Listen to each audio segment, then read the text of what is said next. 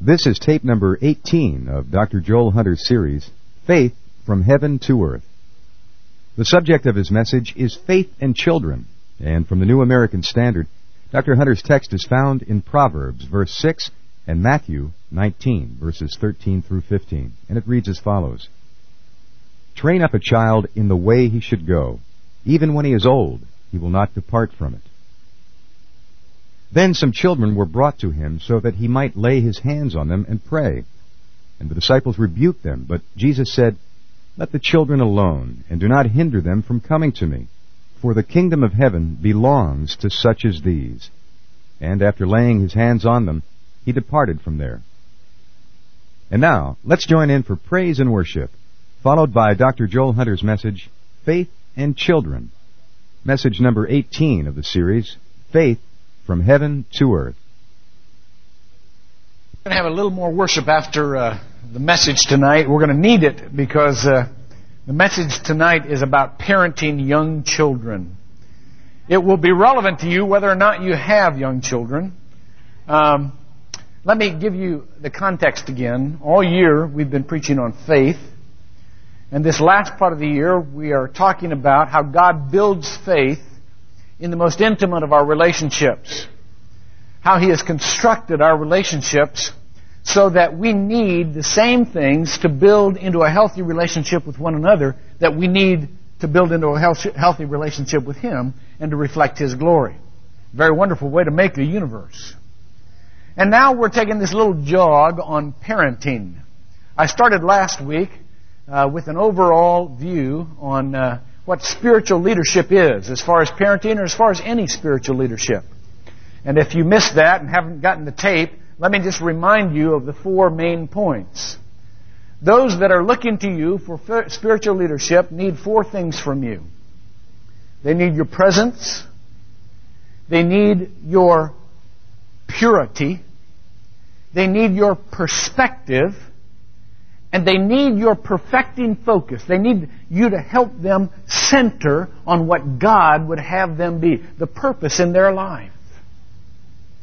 Now, we're going to take a, just an overall look at four stages of children growing up. This is a very, uh, uh, survey kind of uh, sense here. We're going to talk this week about small children, next week about pre-adolescents, next week about teenagers, and then, uh, lastly, about young adults. Let me say at the beginning of this that I know that as I preach about this, uh, Satan is going to be roaming around, uh, wanting uh, to tear all of you down and discourage all of you. Many of you will see where you missed the boat, and you're going to be all, you know, feeling awful. And let me encourage you not to feel that way. These messages are for the purpose of encouragement. And I'll tell you a little bit later on maybe some things that you can do in the corrective sense. But most of these messages have to do with uh, the preventative sense. I want to preach to you the ideal, as I do with everything. And I full well realize that everybody, my own household included, has fallen short of the ideal. But it doesn't mean that you shouldn't understand what the ideal is. I also want to say to you that I recognize and I hope you recognize, by way of encouragement, that if you have small children, that if you do it right, this will be absolutely the most exhausting time of your life. Now, that doesn't sound like encouragement until you hear the rest of it. It gets better from here. It gets better from here. You know, God has given us children with a certain price to pay. And where you want to pay the price, you can pay the price. But you got to pay it somewhere. If you don't pay it, all the rest of us have to pay it. And, and so here's the key. It is so much easier to expend the energy that you're going to need at the beginning of their lives than it is to try to expend it at the end. Because it is so much more difficult down the road. This stage of life will cost you almost everything you have in physical and emotional energy because of a distinct advantage your children have over you. There are really two advantages. Number one, they have much more physical energy than you do. You've had them, you're tired. And, and, and, and they have this uncanny resilience that you just, you know, your body's getting on with life and, and you just don't have, it doesn't spring back automatically. The other thing that they have that you don't have is time. You know, if you talk about kids ages 1 to 10, let's just choose 5, somewhere in the middle. Have you got anything other on your agenda than to have an argument with a 5-year-old? The answer is absolutely. You got about a thousand things on your agenda that you need to be doing besides having an argument with a five-year-old. Do they have anything else on their agenda that they need to be doing? Absolutely not. They're enjoying it. Come on, let's come. I got all day for this. You know, I'm enjoying the attention. Thank you very much. So therefore, you've got to realize that you're starting out at a distinct disadvantage. And I want to, I want to tell you, hang in there. Don't give up. Don't let them win at this stage. It's very important to them that you don't. And I also want to tell you one more thing. Being a mature Christian does not automatically translate into being a good parent. Does that surprise you? They are two complementary but different skills. Some of the finest Christian people you know are absolute weenies when it comes to being parents. They are the nicest people in the world, and when you have young children, you cannot afford to be nice. This is not only true for the people that you knew, but it's true for the people that you've read about in the Bible. Some of the most fantastic spiritual leaders in the history of Christianity, in the history of the Hebrew nation, were, were poor parents. I won't say bad parents, I'll say poor parents. There are indications that David was a poor parent. There's indications that Samuel was a poor parent. It's certainly Eli. If you turn to 1 Samuel chapter 3 verse 13 with me, you'll see that one of the finest priests ever to live stunk as a parent. I mean, God in this passage is coming and he is telling Samuel that he's going to render judgment on Eli. Now look at what he says, starting with verse 12. Let's start with. Well, let's start with verse 11. And the Lord said to Samuel, Behold, I'm about to do a thing in Israel, at which both ears of everyone who hears it will tingle. In the day that I will carry out against, in that day I will carry out against Eli all that I have spoken concerning his house from beginning to end, for I have told him that I am about to judge his house forever for the iniquity which he knew, because his sons brought a curse on themselves. Now here's the key. And he did not rebuke them. Literally in Hebrew, it means he did not restrain them. I believe that a priority ministry in the life of a kid from age 1 to 10 is the ministry of restraint. I believe that God is telling you you need to restrain your kids. Keep them from harming themselves and others and developing a pattern that they believe that freedom comes first in life. Freedom does not come first in life. Freedom only comes as a result of obedience. And that's what they need to learn. And that's what you need to teach them. And by the way, some of you need to learn that yourself. Now, if you will turn to the sermon text, I'm just getting going here. Turn to the sermon text, Proverbs chapter 22, verse 6. And I will read to you a verse that probably is familiar to you, whether or not you are a Christian yet. You have heard this out and about. You have heard it quoted along the way. The verse reads thusly Train up a child in the way he should go. It includes she's. And when he is old, he will not depart from it. Just one verse, that's our text. Let me give you a couple of technicalities about the theolo- theology of this verse. Just for the first part of it. I, wanna, I want you to see it more exactly like it reads in the original language. The word train is used advisedly. Notice it does not say teach your child. It says train your child. You train young children not unlike you train animals. Now, please, I'm not calling your kid an animal. That's up to you. But I'm saying this. that when your kid is young, they do not have the full capacity for understanding, and you should not wait for their full understanding before you demand obedience. Training children is not unlike training animals. It is a process of repetition, of reward and pain, to teach them what is good for their lives and to teach them what will help them achieve in their lives. And so therefore, they use this word very exactly. And let me tell you one more thing about the word. In the original Hebrew, the word is Hanak.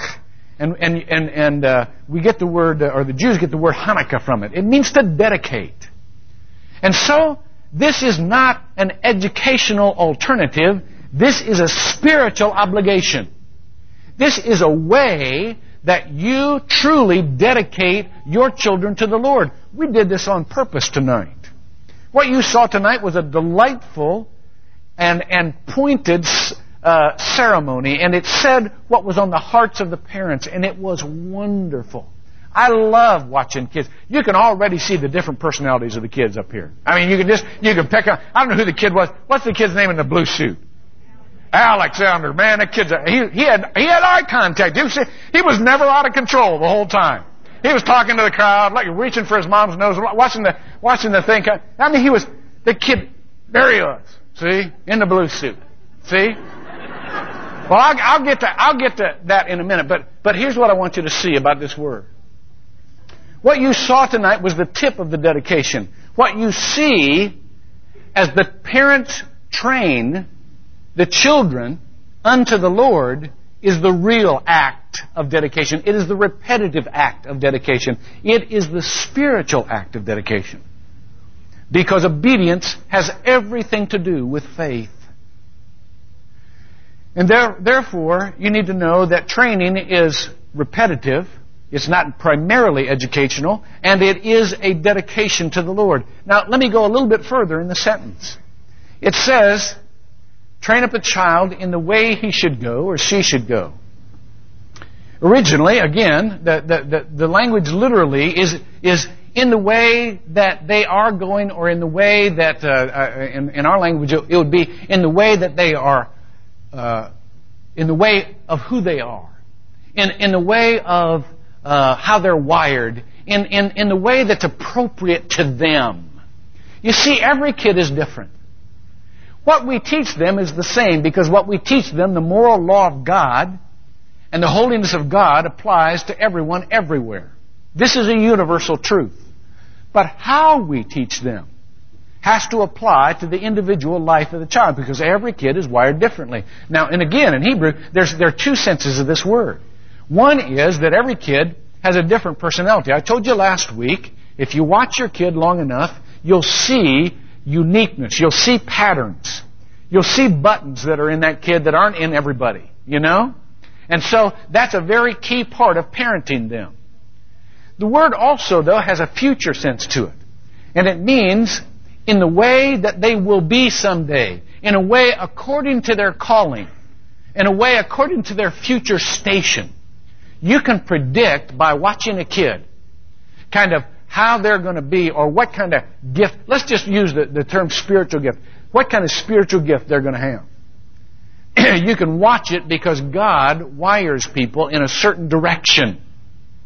Now, for those of you who know the spiritual gifts, let me just use this analogy. Say you've got a kid and you're trying to teach him right from wrong, and you say, don't do that, that's wrong. And most, most kids will say, why is it wrong? And your first response will be, it's wrong because it says in here it's wrong, it's not right, it's wrong, I told you it's wrong, it's wrong. Now, if your kid is going to be wired to be a prophet, a prophet, a prophet is somebody who sees black and white. And they want to tell who, they want to tell everybody what's right and what's wrong. I mean, that's their main concern. And they'll just stand right in your face. They don't care about your feelings. They don't care about education. None of that. Yeah, I want to tell you what's right and wrong. You ever, black and white people, you ever seen people like that? You have some of those in your life. They have this very highly developed sense of morality that is absolutely uh, imperative to them that they tell somebody right and wrong. Well, if you get a kid down here and you say, don't do that, that's wrong, Why? Because I said it's wrong. It's wrong in the Bible. It's wrong. It's not right. It's wrong. If they're a prophet, they'll go, okay, good enough. I'll go tell everybody. You know? I'll look for other people doing this thing and I'll tell them it's wrong. That's all you gotta go, that's all the further you gotta go with a prophet. But watch this. Say you've got a kid who is wired to be a teacher. They're more, inter- they're more interested in reasons. They're more interested in, in uh, how the world is organized. They're more inter- interested in, in, in what is uh, uh, effective and what is uh, what makes sense, what is logical, what is smart. You know, well, you tell a kid, "Don't do that. That's wrong." And they say, why is it wrong? So say, well, because it's wrong. Yeah, but why is it wrong? When you get that, yeah, but why is it wrong? Why is it wrong? You know you've got another gift other than prophecy. And so if you've got a teacher and you've watched them, you know, they're really oriented toward the intellectual, then you start saying stuff like this. It's wrong because the more you do it, the less the world will be organized. It'll start coming apart and the world won't make any sense anymore. And the more you do it, the more stupid your life becomes. And they'll start saying, man, I want my life to be stupid. I mean, I'm smart. I don't want to be stupid. And they'll quit. You, you see, you see a kid, some of you got kids who are real tender. I, I never had any real tender kids. You know? I'd, I'd go, you know, I'd go like it and they'd go like it back, you know? Some, some kids, some kids you'll just look at them wrong when they go, you looked at me bad. They just start pouring a lot of tears. You know, watch a TV thing, it's a little bit sad, or, you know, a McDonald's commercial or something, it's tender, you know, they're woo, yeah, real tender, you know? Down here, boy, those kids wired for mercy. Those kids are the ones that will come up and say, how are you? Oh, how are you? You know? They got this, they just go, they'll, they'll cry with you. Then they'll just go, see? You tell a kid, that's wrong. Well, why is it wrong? Well, it's just wrong. Well, yeah, but why is it wrong? You, you see a kid tender, you say, because you know what? If you do that, someday somebody is going to get hurt. Somebody you love. You tell them the story about Pharaoh. Remember Pharaoh in Exodus chapter 5? And, and he says, Who is this God that I should obey him? And so he hardened his heart and he didn't obey God. He did the wrong thing. What happened to Pharaoh? Nothing. But what happened to the people who loved him? His son died. His soldiers who followed him died. And so you take a look at a kid who's wired like this say, you know what, if you do the wrong thing, it may not be you who suffers, but it may be the people you love who suffer. Oh no, I don't want them to hurt. Bingo, it just made sense to them. See? You, you, you have a kid who's going to be a leader. Maybe little Alexander, I think he's going to be a leader someday. See? Yeah, he just didn't, alright, come on. You've seen kids, they come out, they go, come, follow me, come on, come on. I'll tell you what to do. Come here. I, come here. You tell a kid like that what's wrong and say, why is it wrong? You say, it's wrong because if you can't act right, who's going to follow you? If you can't put this in practice in your life, nobody's going to, nobody's going to look to you for leadership. That's good enough for them. See? So you see what I'm saying? Train up a child in the way he should go, in a way that he can make the connection. And when he is old, it will not depart from him, and he will not depart from it. Now, let me tell you two things that are very important. I cannot encourage you enough as parents. I cannot encourage you enough at this stage to absolutely demand obedience from your children. Now listen, I'm not talking mean here. I'm not, I'm not talking abuse. I'm not talking be, being control freaks. Being a, a parent in command is not the same thing as being anal retentive. It's not the same thing. By the way, we had somebody signing this morning. I couldn't even look at what she, how she signed that.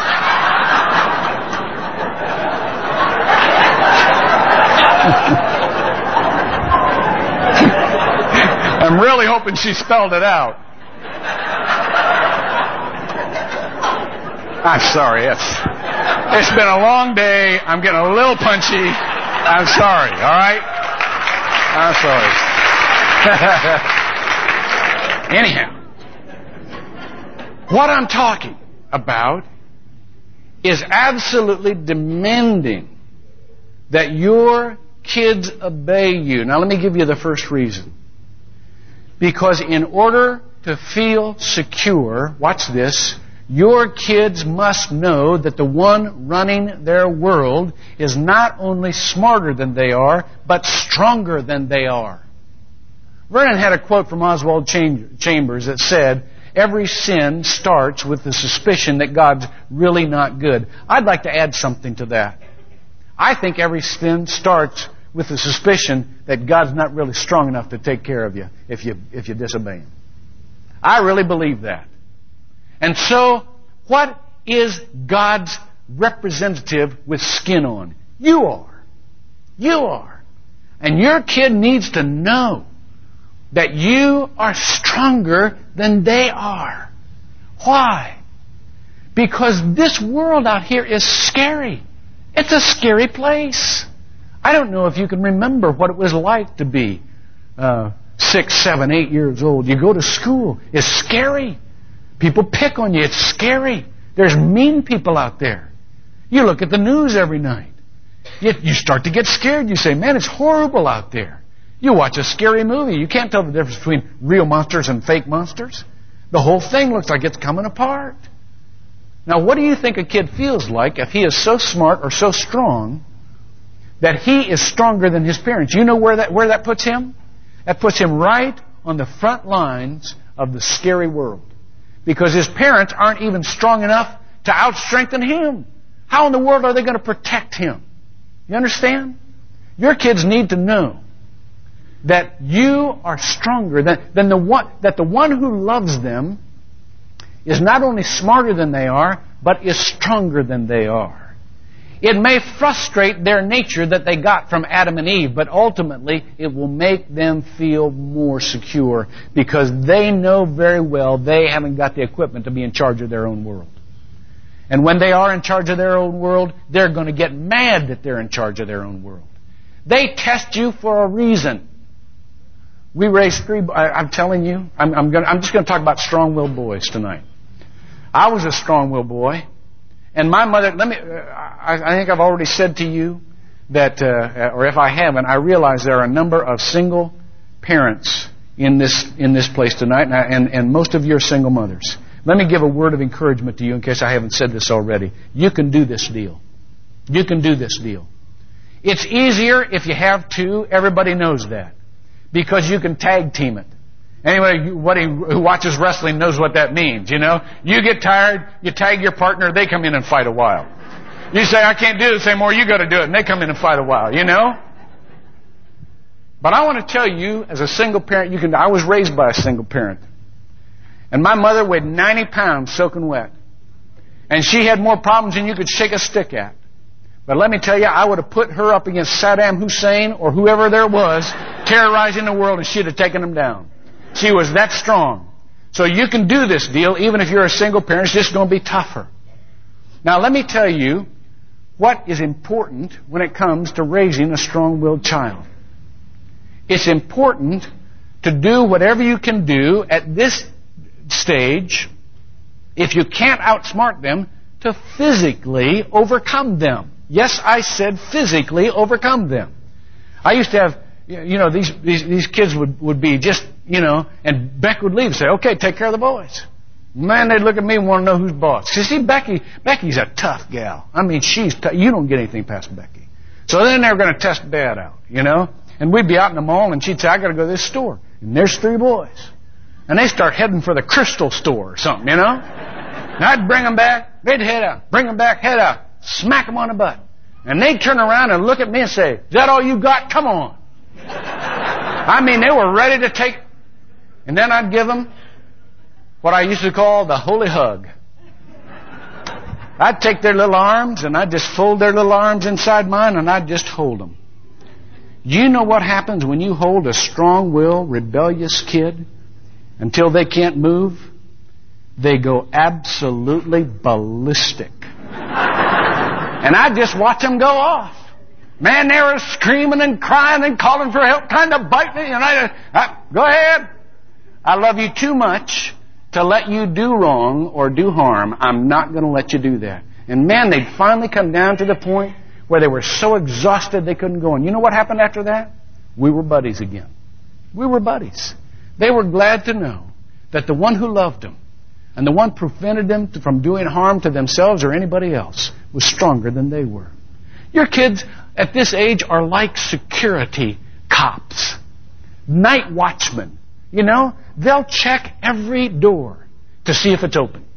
Uh, these doors representing your life. They'll punch whatever button in your life to see if they can get an opening. See if they can find a weakness.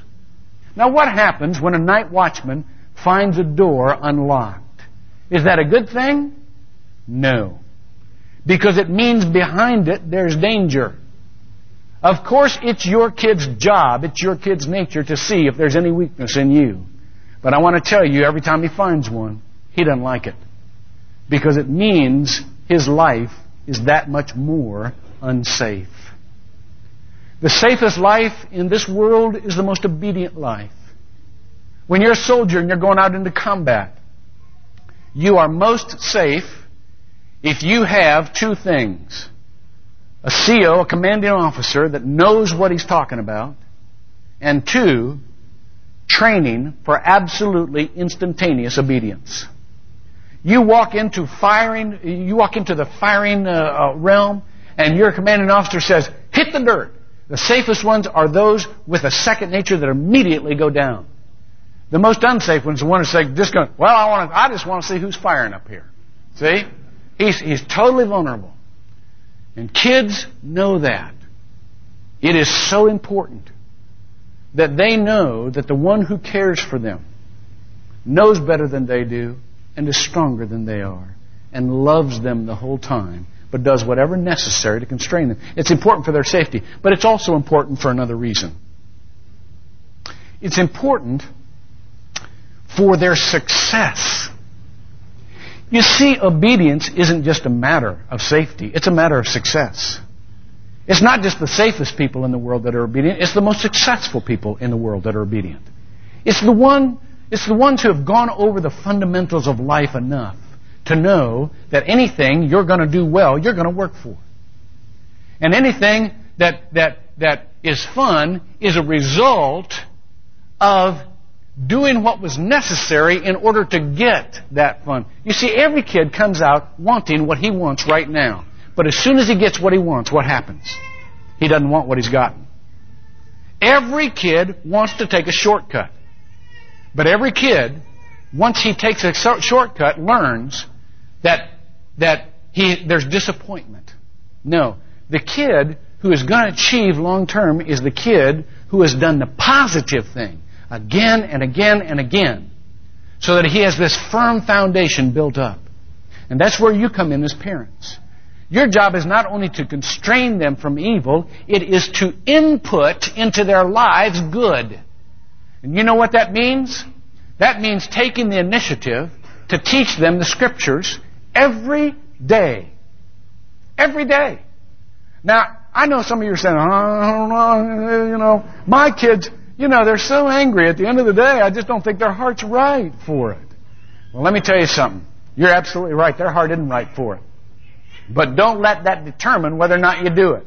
I watched my wife every night that my kids were growing up. Every night she'd call them in at the end of the day for devotions. Now, my wife, by, by, I was mostly going to meetings, and that's why she had to do it. But, but my wife was so tired by the end of the day, she was just putting one foot in front of the other. She'd come to me and she'd say every day, Hunter, I just absolutely feel like a witch. Anybody feel like that? At the end of the day, I feel like a witch. If you feel like that, you're probably doing something right. Because she had, she had gone at every particular uh, uh, uh, event and she had corrected every place she knew how. And she felt like that's all she did. And then at the end of the day, what was her job? To call the boys in for Bible study. To read them at least one story out of the Bible. So she was putting into their minds all the time what they would need to be successful later on. Now, how many times do you think Becky was in the mood for that? Hardly ever. How many times do you think the boys were in the mood for that? Are you kidding? I've got to go to bed, and first I've got to take a bath. Are you kidding? No. Every night, man, they'd stomp in there mad and because they wanted to do their old thing. But every night, Beck said, "No, this is what we're going to do. We're going to do this, and we're going to pray. And I don't care what you're, what, I don't care what kind of mood you're in. Your heart doesn't have to be right. I'm just going to, I'm going to tell you this stuff, and it will have an effect because the word does not return void. And so, she'd watch them, and I'd watch them. And, and about two minutes into them, They were listening. See? And, and, and, and their mood would change because they knew they could not overcome what was good for them. Now, let me just say to you, by the time you get into an emergency situation when you're an adult, it is too late to learn the scriptures that are going to come to you automatically. You can go back and check out the scriptures, and you should. You should search the scriptures, but they are not in you. That takes preparation. By the time you get in an emergency situation, and it dawns on you, you better start developing a relationship with God, it's too late to develop a full, comforting, strengthened relationship with God that automatically overcomes the situation. Oh, it's never too late to ask for forgiveness. It's never too late to get correction. But you won't have what you need if you wait till then, and neither will your kids. They need it now. It is a principle of going through the narrow, hard way first because that's better. Jesus said in the seventh chapter of uh, Matthew, He says, choose the narrow gate. He says, for the way is, is broad and, and easy that leads to destruction, and, and many are those who go that way, who find it. Most of, most of the people in this world, given two choices, will always take the easiest one. But what will happen is exactly what I've told you. They will always be disappointed. Jesus said no. Think about this. He said the way is narrow and difficult that leads to life, and few are those who find it. But yet he said, choose that. Why? Because it is the fundamental principles of life that give you the strength that you need to absolutely achieve the maximum in life. We, we saw at least two little girls that had lovely voices tonight, didn't we? I mean, beautiful. I could never sing like that. I don't care how many lessons I had, I could never sing like that. And here they are, nine and ten years old, you know. You know, 600 people, you know, it doesn't they're just going at it. See? Now, what would be the worst thing to do to those girls? Worst thing to do to those girls, say, I see you've got some natural talent there. Take off. Do whatever you want. Sing all the time, you know? What would be the best thing to do? The best thing to do would be to get them a teacher to develop those voices so that they could learn the broad range of what their voice could do, so that they could appreciate all kinds of music, so that they could, through practice, have better control of their voice, so that someday when they sing, it was an act of grace and inspiration and not just of raw, untrained talent. Do you think Pavarotti didn't take lessons. He had a wonderful natural voice, but because he had that natural voice, that's the very reason he went back to the fundamentals. It is so important that we learn that whatever we want to achieve, whatever we've got uh, as, a, as, a part, as a natural inclination right now, we need training for. That's whether that goes for, for art. You know, do you think a ballerina just straps on a tutu one day and spins across the stage? No, it's hours and weeks and years of training in the fundamentals. Do you think some, some kid who is a, uh, pretty good at neighborhood football just plays for the pros someday? No, it's, it's, he gets a coach and they teach him where to put his feet and they teach him how to think and they teach him how to react. And then when it becomes second nature, then he starts to develop the natural talent he has. But not before he's gotten those fundamentals. Look at what Jesus says. I'm sorry, look at what Paul says in 2 Timothy chapter 2, verses 1 through 6. Let me show you this. He says, You, you therefore, my son, talking to Timothy, be strong in the grace that is in Christ Jesus. Look at the third verse. Suffer hardship with me as a good soldier of Christ. Now, what sense does that make? You know what grace is. Grace is getting what you don't deserve. All of the blessings that you don't deserve. Mercy is not getting what you do deserve. But grace is getting what you don't deserve. And all of us are free in Jesus Christ to live in the grace of God. Jesus paid it all on the cross for us. And so therefore we don't have to be legalistic anymore. We don't have to be afraid anymore. We don't have to think that every time I do a little sin, if I don't say a prayer for it and don't repent, I'm going to hell. We are totally out of fear. We, we don't need to be afraid anymore. It's a wonderful, free life to live. But let me ask you, what came first in the Bible? The law or grace? No, the law came first as the foundation for grace. And the law must come first in your children's lives. Obedience must come first in your children's lives, or they will never learn to trust and excel at grace. And that's why when Paul was writing this, he gave three metaphors for freedom. He said, first, no soldier in active service entangles himself in the affairs of every day so that he may please the one who enlisted him as a soldier.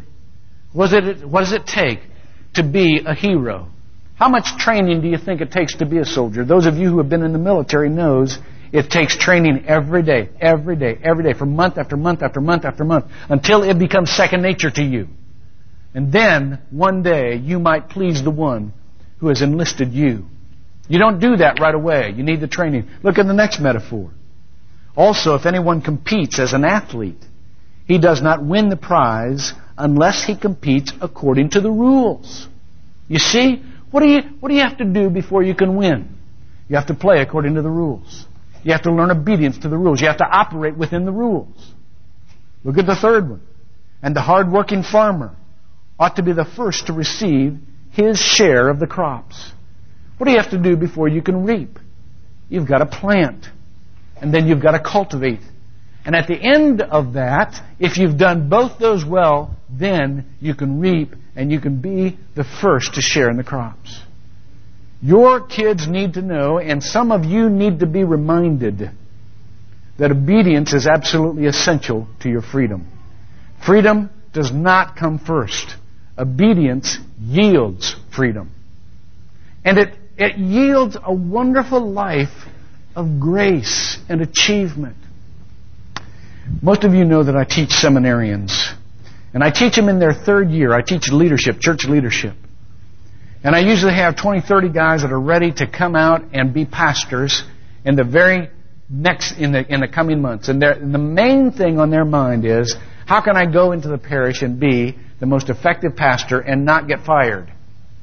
And they come in with all of these questions. They're worried about so much, so many things. You know, what if this happens? What if this happens? Well, what, say this happens, you know, and then what do you do here?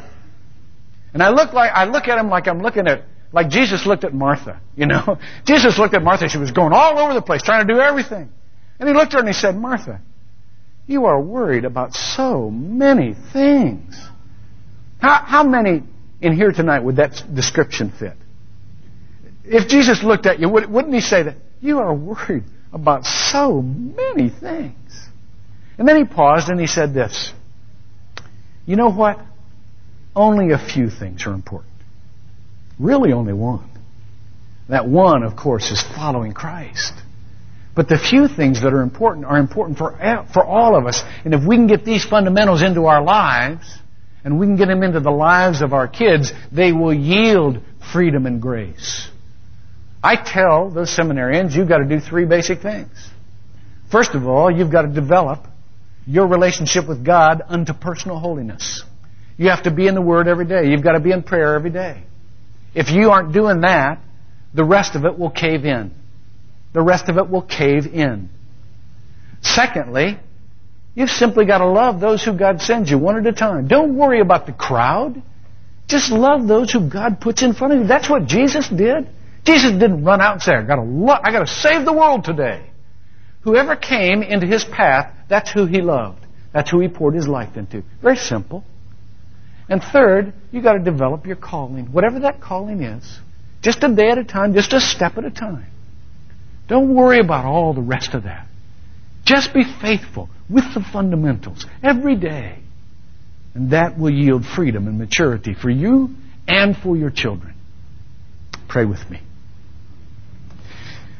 God, thank you for this time. Thank you so much for the children that you give us to remind us what we need. Lord, we would pray tonight that you would make us obedient. Obedient unto freedom. Obedient unto pleasing you.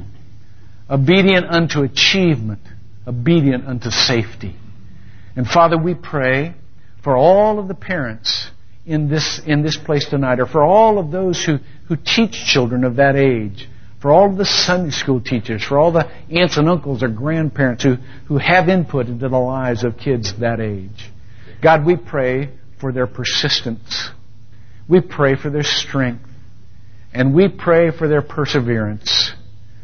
May they give the kind of love that outstrengthens and outlasts rebellion for the sake of the children, for the building of the kingdom. We pray in Jesus' name. Amen.